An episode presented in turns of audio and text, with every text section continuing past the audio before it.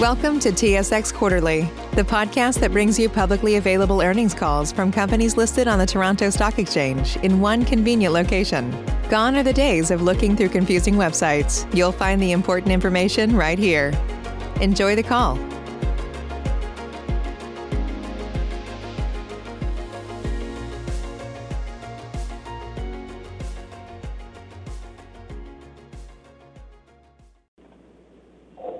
Good day, ladies and gentlemen, and welcome to the Trevali Mining Corporation First Quarter 2020 Financials and Earnings Conference Call and Webcast.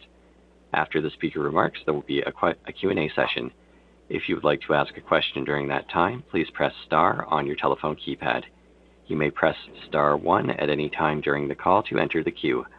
I would like to remind everyone that this conference call is being recorded.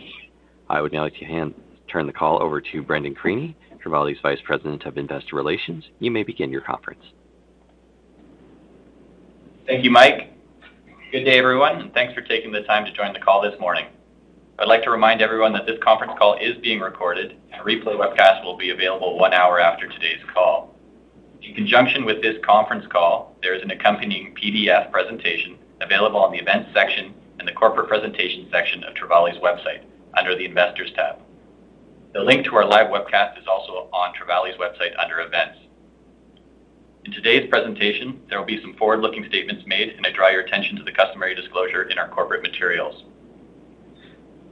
The main presenter today is Ricus Grimbeek, Trevali's President and CEO, and he will be accompanied by Amber Johnston Billings, Trevali's Chief Sustainability Officer, Derek du Preez, Trevali's Chief Technology Officer, and Matthew Quinlan, Trevali's Interim Chief Financial Officer. I'd now like to turn the call over to Ricus. Good morning, everyone, and thank you for joining us um, on the call today. Um, I wanted to take a moment to recognize and thank all the medical professionals and frontline workers around the world dealing with COVID-19 pandemic and providing the essential services and products that our communities need.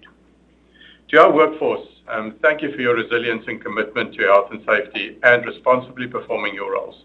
Because of your efforts, we were able to continue operating at our mines with minimal interruptions.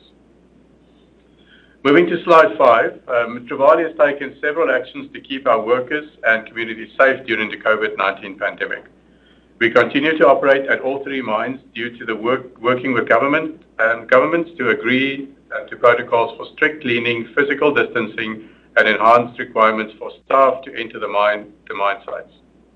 Throughout the pandemic, we have also supported our local communities in ways that have both mitigated the spread of the infection and, and further build trust and deepen our relationships with these communities. Turning to slide six, we have taken major steps to optimize the business this year, refining our operating platform and building off the transformation that began in 2019 under the T90 program. Because of the foundation we'd laid, we were able to swiftly respond to the current economic downturn. We safely put our Caribou mine on care and maintenance program while delivering $30 million in sustainable efficiencies from the other three mines, supporting our goal to reduce the cost structure of our business to a targeted all-in sustaining cost of lower than 90 cents per pound. We've achieved the delivery of this target by uh, we will achieve this uh, delivery this target by um, a whole year um, at the beginning of 2021. In addition, we've significantly reduced our discretionary spending for 2020 to preserve near-term liquidity by decreasing our planned capital and exploration expenditure by $41 million. We continue to negotiate an update um, to our revolving credit facility, as well as extensively explore for new sources of capital to reduce our debt position. We've engaged RBC Capital Markets to support us in these efforts. While we are focused on costs we control, the zinc market continues to be disrupted. After hitting 15-year lows, the zinc price decline has reversed and has been cautiously rising, and as of this morning was at 89 cents a pound. On the cost side of the equation, relief appears to be coming for miners as off-site costs, including treatment charges and shipping costs, have been coming down as the impact of the global mine global um, mine curtailments have begun working its way through the supply chain, indicating support for a higher zinc price. Moving forward, we will continue to operate with the health and well-being of our workers and communities at the front of mind, while delivering on further enhancements to our business through the T90 program and capturing the value of an improving zinc market. Moving to slide seven. Um, because of COVID-19 mitigation strategies we implemented, we have been able to continuously operate our business with minimal interruptions and were able to produce 99 million payable pounds of zinc in the first quarter. We also accomplished this safely, reducing our total recordable injury frequency by 47% relative to the previous quarter. We achieved this production at a cost of 0.96 a pound of zinc and an all-in sustaining cost of 1.10 a pound. Excluding Caribou, where we suspended operations on March 26th, our cash cost and all-in sustaining costs for the quarter were 0.86 and 0.99 per pound respectively. Our cash cost and all-in sustaining costs were also impacted this quarter due to timing of byproducts, lead and silver shipments. This is approximately 0.08 a pound and just shows that we are getting closer to the T90 target that we've set ourselves. On slide eight, I'd like to highlight that all our operating operations continue to show improvements. Peru remains under a state of national emergency, which began on March 16th and is currently expected to be in place until March 25th. Our Santander mine has made several modifications to enable it to continue to operate. The mill was temporarily shut down on March the 30th due to off-site logistics, but was restarted on April 29th once modifications to the working conditions were made and supplies were replenished. The mill is now performing above target with respect to recovery and concentrate grade, and trucking of concentrate is now expected to start this week. At Rosh Pinah, while modifications to work conditions were required in response to COVID-19, the team was successful in continuously operating with no material impacts to cost or production. In fact, payable zinc production was higher than the last two previous quarters, supported by strong mill throughput performance. The RP 2.0 pre-feasibility study remains on track to be delivered this quarter. At Perkoa, I'm happy to report a great milestone. The operation has achieved over 9 million hours of work without a lost time injury. In addition, the mine was able to continuously operate with no material impacts to cost or production caused by COVID-19. Payable zinc production was lower and cost higher for the quarter due to mining of lower grade stopes as per the mine plan. But I would like to point out the mine delivered 7% more ore tons than the previous quarter, demonstrating operational improvements. Mill throughput was approximately the same as the previous quarter, and recovery was slightly lower, highlighting that the lower metal production was grade driven. Moving to slide nine. As previously announced in April, we will be in a position to achieve our T90 goal of $0.90 all-in sustaining cost for the business by the beginning of 2021, a full year earlier than originally planned. At the end of the first quarter, our workforce has implemented $30 million in annualized recurring efficiencies, and we are forecasting $44 million by the end of the second quarter, which puts us well on track to deliver the full $50 million target and get us to our goal of $0.90 all-in sustaining cost. On slide 10, I wanted to highlight some of the achievements that have been delivered under the T90 program. While these examples given some of the more material improvements, there are over 200 initiatives in the pipeline with ideas being generated at all levels of the organization, demonstrating that T90 is a foundation, is foundational to Trevali's operating platform and is embedded in our company culture. On slide 11, um, I wanted to spend some time talking about the operating model we have spent the last 12 months putting in place at Trevali and why we will be able to accomplish the T90 program. Our operating platform can be summarized in four main areas. The first is our operations team, which are typically located at the mine and focus on executing the plan and managing resources to accomplish this. The operations teams are supported by centers of excellence. These teams are distributed across the organization, providing area-specific expertise and best practice in a service role to the operations. Think geotechnical expertise and jumbo maintenance expertise specialists, for example, that are not assigned to one mine but provide services to the portfolio. We've also organized our roles by function, allowing the sharing of information across the organization. Our digital core is the set of tools which allow us to efficiently share um, information. It connects us all and supports data-driven planning, control, and decision-making, and is absolutely critical in a time like we are experiencing right now. What we've built is an operating model that is scalable by design. We believe there are positive synergies to realize by adding more operations onto the platform. I will now pass it over to Amber to talk in more detail as to what we've been working on in the sustainability space. Thanks, Ricus. While managing the business through COVID-19 has been a primary focus, Trevali have remained on track to achieve our purpose of being the world's most sustainable underground mining company. We do this because it mitigates risk and it reduces costs in the long term.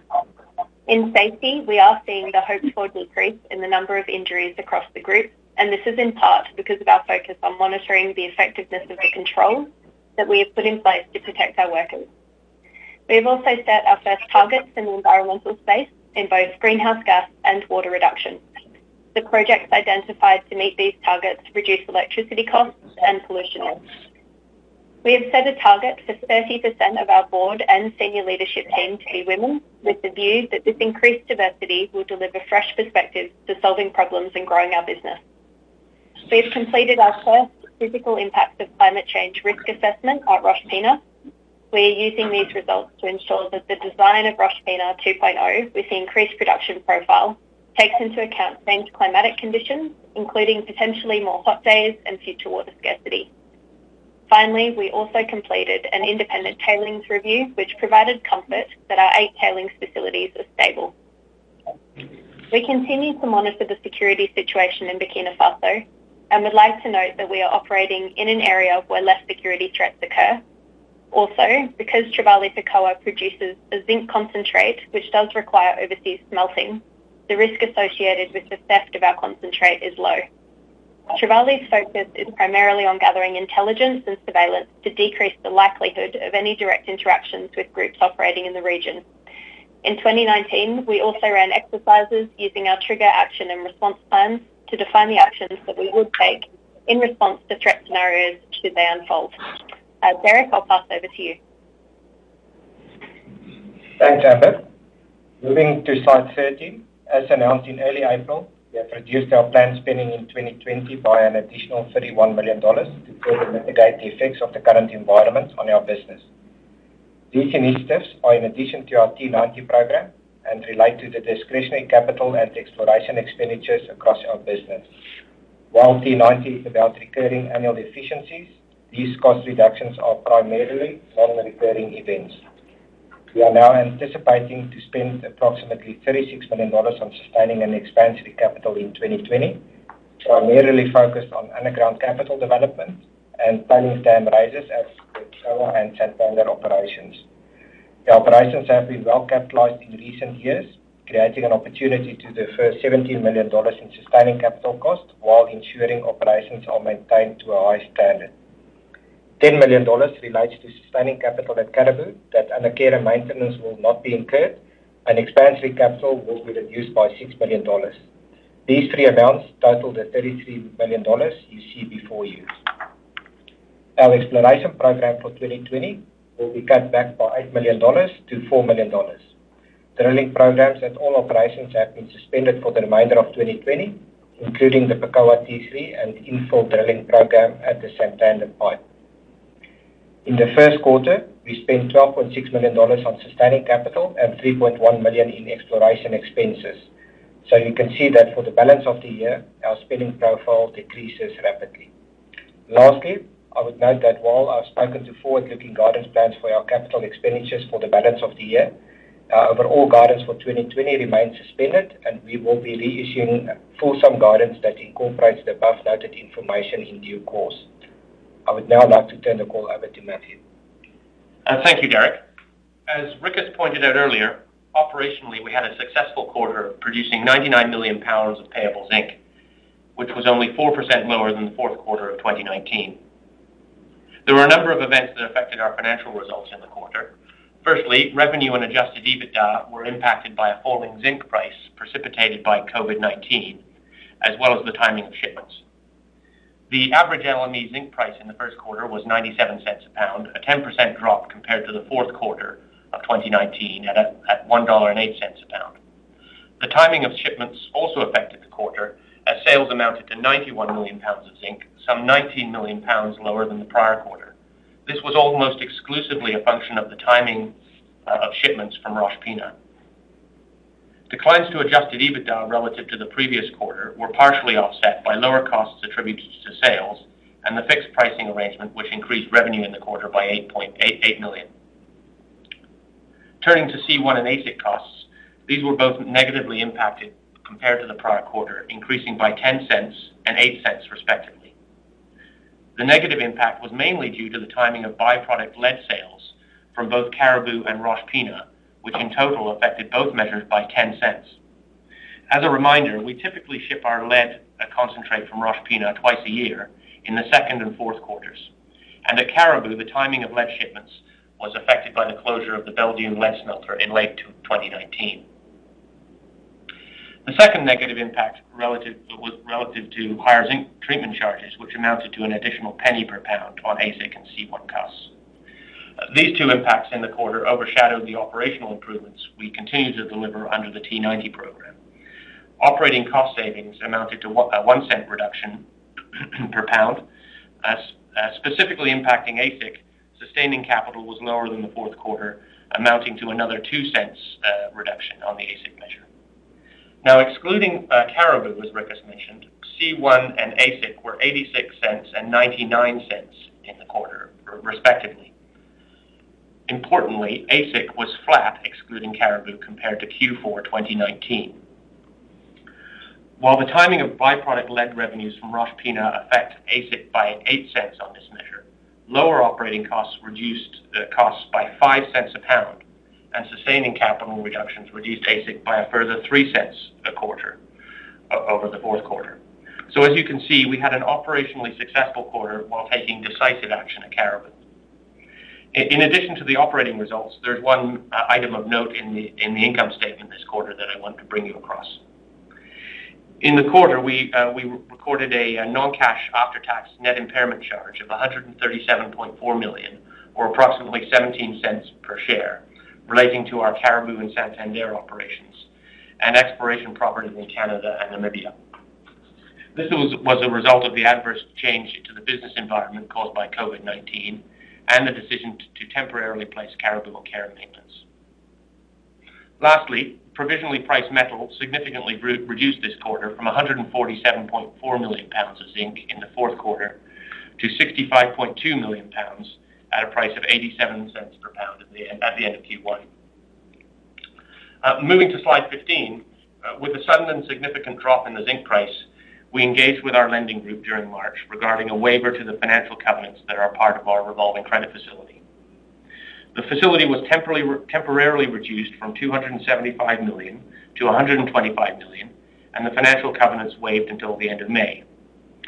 The facility amendment contains a number of terms and conditions, including restriction on dividends and distributions, acquisitions, and the disposition of assets, as well as a requirement that the company maintain a minimum level of liquidity. At the end of the quarter, we had drawn 97 million dollars under the facility, with a further 9 million dollars uh, issued in letters of credit under the facility. And in April, we drew the remaining amount of 19 million available uh, to us under the facility. The company is currently negotiating the terms and conditions of the revolving credit facility that will apply after May, in addition to pursuing other financing opportunities to provide additional sources of capital for our business. RBC Capital Markets is being engaged, as Rick has mentioned, to support us through this effort and the extensive strategic review. With that, Rick, back over to you. Thanks, Matt. Um, I would now like to take some time to discuss the zinc market, as the outlook for the metal has been changing rapidly as we move through these difficult, turbulent times. Starting on slide 17, overall demand, zinc demand is strong.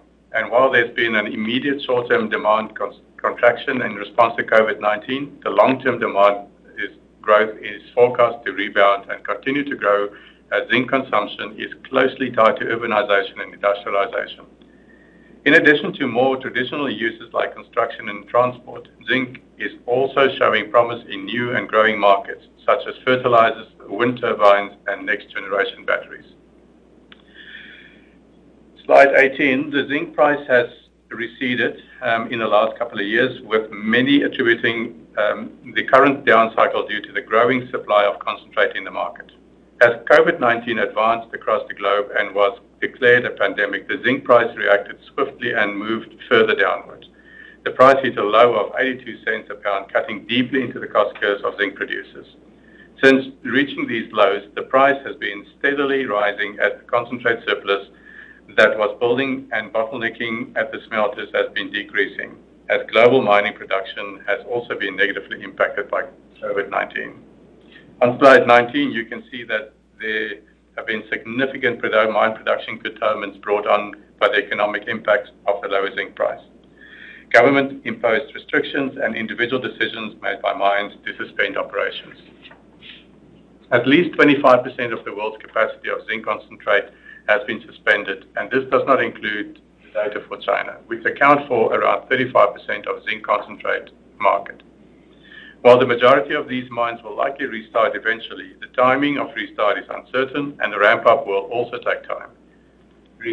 Restarting a mine is costly and takes a lot longer than um, the initial shutdown. Moving to slide 20.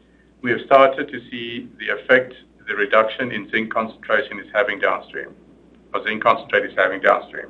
Treatment charges, which started the year at $310 a ton on the spot market in January, have dropped to $185 a ton at the end of April and have continued to come down since. This indicates that the mine curtailments I spoke to on previous slides have outpaced smelter demand for zinc. Another major cost for the zinc market is shipping costs. Shipping costs for general goods have reduced significantly in response to COVID-19 due to lower demand, lower oil price, and a general market sentiment. As a major cost input to zinc miners, lower shipping prices will translate into lower unit costs. On slide 21, um, turning further downstream in the zinc supply chain, um, where are stocks for refined zinc is at historic lows. In the past, when stocks have reached these low levels, there's been a positive price um, reaction as the market incentivizes both miners and smelters to increase production. This was demonstrated in 2007 when the zinc inventories were at similar levels as today. However, the price was at $1.50 a pound back then. The argument pre-COVID-19 was that while inventories were uh, at substantial low levels, there was sufficient concentrate upstream coming to replenish the low stocks, um, and that the bottleneck was the smelters. With the ongoing zinc mine curtailments I spoke to earlier, this argument no longer holds up, and already low metal inventories may be further exacerbated, leading to a higher zinc price. At current levels of 67 days of global consumption, it doesn't take much for inventories to be offside and for the zinc price to react. Turning to slide 22, I will reiterate Trevali's focus areas. We will continue what we started some 12 months ago when I joined the company. To transform the business by safely reducing our cost base using the T90 program to achieve that aim. Secondly, we will preserve liquidity. We have stopped significant discretionary spending for 2020, um, amounting to $41 million in cost reductions in response to this significant drop in the price of zinc. Lastly, we will reduce debt. We will continue to negotiate new terms for the revolving credit facility and look for other potential sources of capital for the business. With that, operator, we are happy to take any questions. At this time, I would like to remind everyone, in order to ask a question, you will need to press star one on your telephone. To withdraw your question, press the pound or hash key. Please stand by while we compile the Q&A roster. Your first question comes from Orest Wowkodaw from Scotiabank. Oh, hi. Um, good afternoon. I was wondering if we can get some more color on the strategic review process. I mean, obviously, your covenant waiver really only extends about another two weeks. How advanced is the strategic review process, and can you maybe outline you know, what the potential alternatives are here um, that you're looking at? Um, hi, Orest, and um, hope you're keeping well. Um, yeah, thanks thanks for the question. Uh, let's just take a step back and look at what we're doing. You know, we are focusing our attention on reducing our costs. You know, we're going to get this business down to $0.90 by the end of this year. Um we are we we we look at ways, and we've cut the capital and other discretionary spend by $41 million. Um, our T90 program is delivering. We've got we had already $30 million delivered. We've got so we think that's gonna be about $44 million uh, at the end of the second quarter. Um, so we're doing a lot on our side to to get our costs down, to reduce our our cash burn. Um, and we we we had a look, you know, at our uh, RCF with the banks, and we we constantly talk to them about what the right level for that would be. Those um, conversations uh, are ongoing. Um, but we also thought it makes a lot of sense to get RBC in to come and help us rethink um, how to restructure the balance sheet. The process has gone really well so far. There's been a lot of interest. We've got a lot of people in the data rooms uh, or in the data room. And you know, I think the process will take time. You know, the the, the thing with with COVID is that um, it makes it a bit more difficult to go hop on a plane and go and visit a site to do some due diligence. So I expect the process will take a bit longer. Um, we are looking at all options. Um, but, but you know, this this business is gonna be uh, going to get through this um, tough period. That's what an RCF is there to do, is to to bridge the the cyclical side of, of the business. We're setting this business up so that it's gonna be a great cash uh, producer once the price goes back to um, long-term uh, price levels. I don't know, Matt, is there anything I missed on the process? No, I think we're just confident we'll exit this with a much stronger business, Rick. Yes. Thank you. Okay. And your target of $0.90 all-in sustaining costs by the beginning of next year, can you give us an idea of how much what that assumes for sustaining capital uh, next year? I think, you know, so the $0.90 was based on $250 of treatment charges. So, you know, we can keep that in the back of the mind. Um, and I would just go back to what we had last year as a um, sustaining capital. That would be similar levels that we took um, in consideration. You'll also see in my text, I also started alluding to the fact that we would like to see ourselves below $0.90. You know, Um, what we've done in the last uh, couple of months, I can tell you, we've we've really turned every single rock in this business around. We've got really good systems in place to manage our capital. Um, every single dollar we know where it's going. Um, so I think, you know, there's there's real upside potential on that $0.90. Sorry, Rick, just to clarify, are you saying that $0.90 target assumes sustaining capital that's similar to 2019, which is around $70 million? That's what we we had in in, in the past. But, you know, I think if you round that, um, you know, it could be maybe $5 million or $10 million less. But, you know, that it's hard to to say exactly what the number would be today. Okay. Thank you very much. Your next question comes from Stefan Ioannou from Cormark Securities. Great. Thanks very much, guys. I'm just just uh, wondering just the uh, the lag in sales versus production in the quarter, I guess mainly out of Rosh Pinah, Was that just sort of sort of standard uh, course issues, or was there something more sort of pertinent to Rosh Pinah that can either is being addressed or can be addressed going forward so that that you have sort of, again, sales that more match production? Um, Thanks, Stefan. I'll, I'll pass that over to Matt, who looks after logistics in the business. Uh, uh, thanks, Rick. Um, no, that was just uh, normal course. We expect that to reverse over the coming quarters. Um, um, perhaps not all this quarter, but certainly over the next two quarters, that will reverse. I'll leave it at that. Yeah. Thank you. Okay.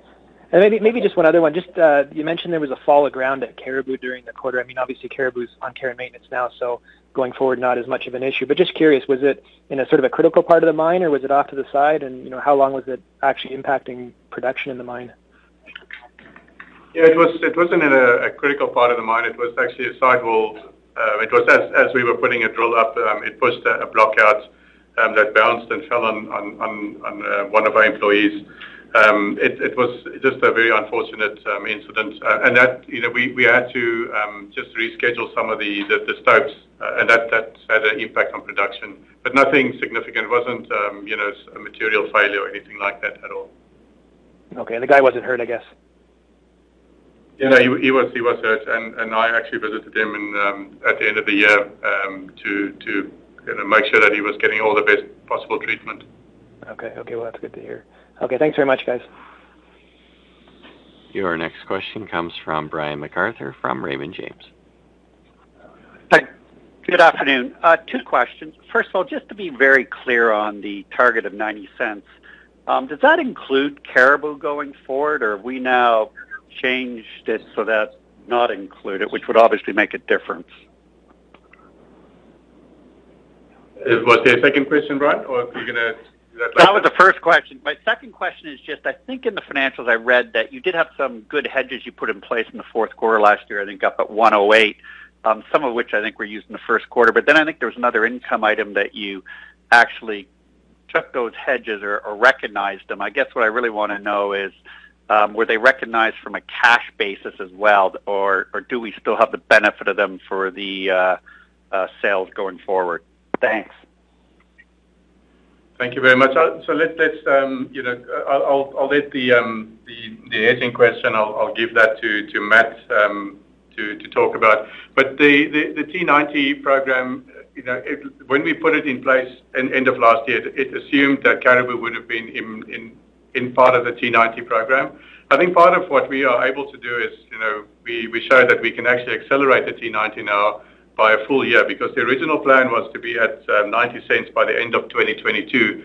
We're now gonna be um, at T90 at the beginning of 2021. So I think, you know, you've got to look at Caribou is our highest cost um, operation. We actually do have plans to bring the cost of Caribou down quite significantly if we have enough time to do all the work that we've set out to do. Um, you know, we pointed to the fact that the mill can take about 200,000 um, tons more. Um, you know, we have satellite deposits that we can get into that mill to get the unit cost down. I still think that uh, Caribou will be an operation in future that can operate at below $1 a pound. But uh, the current T90 brought forward to the end, you know, beginning of 2021 is excluding Caribou. Um, I'll pass the other question over to Matt. Uh, thanks, Brian. On the on the hedging, yeah, you're right. It was it's in other income of 2.3 million dollars. Uh so recognized there from an income statement. From a cash flow standpoint, those uh, hedges have been settled with the counterparty in Q2, uh, and we've received the cash. Yeah, the hedge was set at dollar 1.10, not a dollar 1.08. Um, yeah, that was a good call at that time. Sorry about that. I thought I got that part wrong. Hey, so just can I just follow up then? So back to Orest's question, though. If the new T90 um, is based without Caribou, um, but you had sustaining capital last year in the 70 million as sustainable, that would have included Caribou. So should we not be well down below 70 million in capital going forward under the new plan and sustaining? Yeah. That's spot on, Brian. And, and yeah, when I when I mentioned original capital, that was based on um, on the on Caribou being part of the original T90 program. So you can definitely just back Caribou out of that um, in 2019, and you'll be very close to what um, the new T90 will be uh, uh, factored on. And, and uh, as I said, please also keep in mind that we've done a lot of work in the last couple of months to optimize the way that we spend capital. We've been understand these operations a lot better, and we control money a lot better. Um, it could even be a bit lower than that. so. Great. Thanks very much. That's very good clarification. I appreciate it. Thanks, Mike. And as a reminder, to ask a question, press star one. Your next question comes from Oscar Cabrera from CIBC. Uh, thank you, operator. And um I hope uh, all of you guys and your families are doing well during this uh, crazy new normal. Um, I do not want to deliver the, you know, the T90 uh, questions, but um, um, let me try and, you know, ask it this way. So, in your initial estimates uh, with treatment charges of $250 a ton, what what do you think, or what do you think the reductions could be to get to um, to the $0.90 only in sustaining capital? Um, are you considering a treatment charge around the the spot levels uh, that we're seeing now? Um, thanks, Oscar, and thanks for checking in on our well-being, and I hope you and your family are also safe during these times.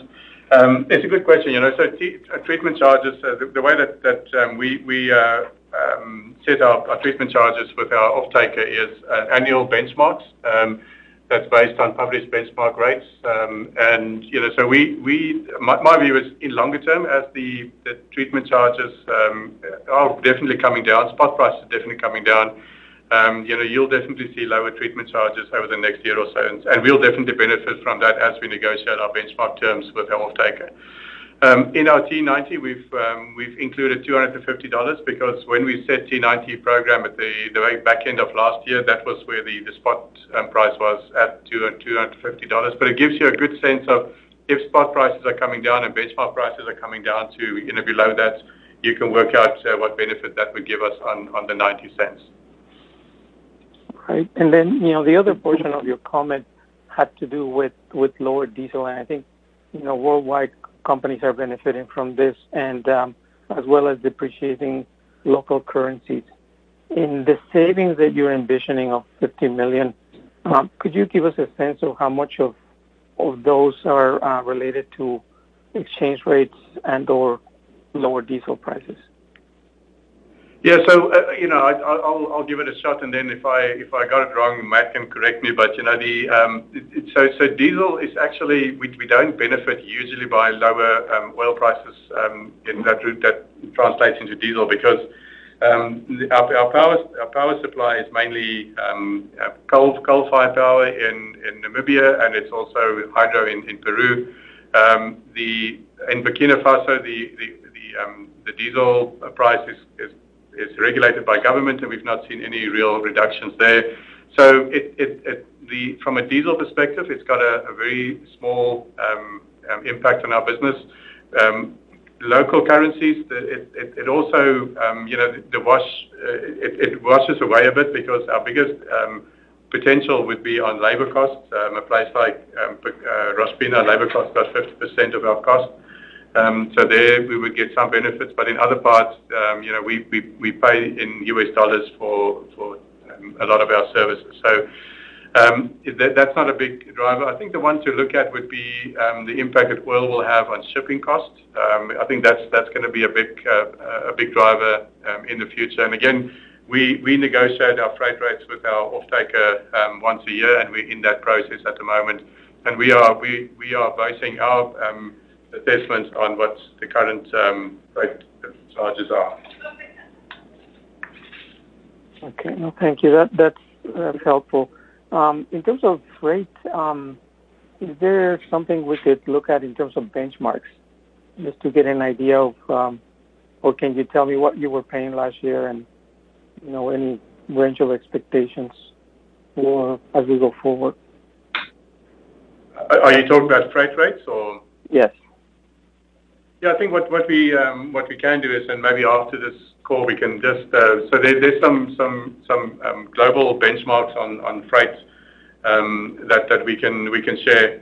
You know, but I can't share actual freight rates with you. But so I would say use the global shipping indexes and the global oil price as a uh, indicator of what we would expect freight rates to be over the next um, over this year and maybe next year. So um, you know, I can't give you more than that, uh, unless um, there's anything else. Matt, do you think I- I think you're bang on there, uh, Rick. Yeah. Okay. No, thanks very much, and uh, best of luck. Your last question comes from David Kay, private investor. Oh, good afternoon, folks. I have a couple of questions. The first one, does Trevali qualify for any uh, financial help from the federal government, perhaps the LEEFF program? I'm not sure. Maybe comment on that. Uh, it's Matthew Quinlan here. Yes, we've uh, applied and received for the wage benefit program that was announced several weeks ago now from the government. With respect to the other program that was announced earlier this week, obviously, that was just announced, so we're Uh, continuing our analysis of that. You know, suffice it to say, if we're eligible for that, we'll be pursuing that. So that would be a source, uh, albeit it's loan, but that would be a source of uh, financing for the company? Potentially, but it's just been announced by the government, so we need to get the details on that as they're rolled out by the federal government. Okay. Second question, uh, what is the current uh, net asset value of Trevali, the NAV? I, I would direct you to the, the analyst reports who who uh, who provide those uh, analysis. Certainly, no, nothing comes from the company in that regard, but uh, plenty of analyst research out there. So, where could I uh, obtain that number? Um, I, I, I'm sort of at, I, I would uh, you know, direct you to the, the brokerage houses themselves and uh, take it from there. So you're not able to disclose what the net asset value is today? No, it's not really. Uh, it's, it's work that's done by the uh, the research analysts. Okay, thank you. Thank you. Stay safe. Thank you. That was our, that was our last question at this time. This concludes today's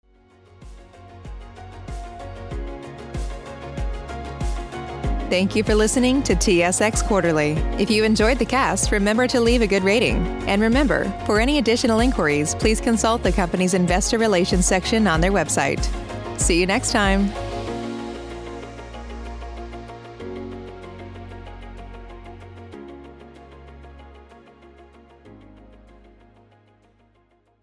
conference call. Thank you for participating. You may now disconnect.